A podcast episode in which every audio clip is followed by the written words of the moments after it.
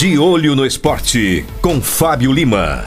A palavra de quem entende do assunto. Fala, torcedor. Bom dia. Ótima segunda-feira. Agora é hora de atualizar você sobre os destaques do esporte no último fim de semana. Começando com o Rio Open de tênis, torneio internacional que terminou ontem no Rio de Janeiro, com a vitória do britânico Cameron Norrie. Ele derrotou na decisão o espanhol Carlos Alcaraz, campeão da última edição. No futebol internacional, destaque para o Manchester United, que derrotou o Newcastle por 2 a 0 e conquistou ontem o título da Copa da Liga Inglesa, com direito a gol do brasileiro Casemiro na decisão.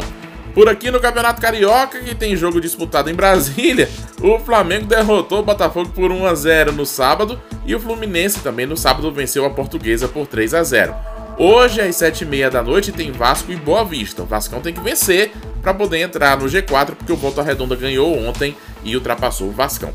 No Paulistão, o São Paulo foi derrotado pelo São Bernardo por 1 a 0 no jogo no sábado.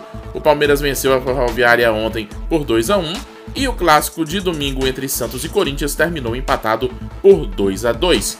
E no Brasileirão Feminino, que começou no fim de semana, os destaques foram duas goleadas. Ontem o Palmeiras fez 9 a 0 no Real Ariquemes de Rondônia.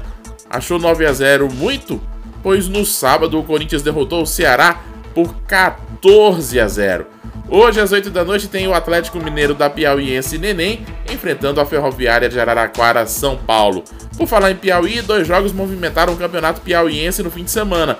No sábado, o Fluminense venceu o Curiçaba por 2 a 1 em Floriano e ontem o Altos derrotou o Comercial por 2 a 1 em Campo Maior. Flu e Altos já estão garantidos nas semifinais do estadual.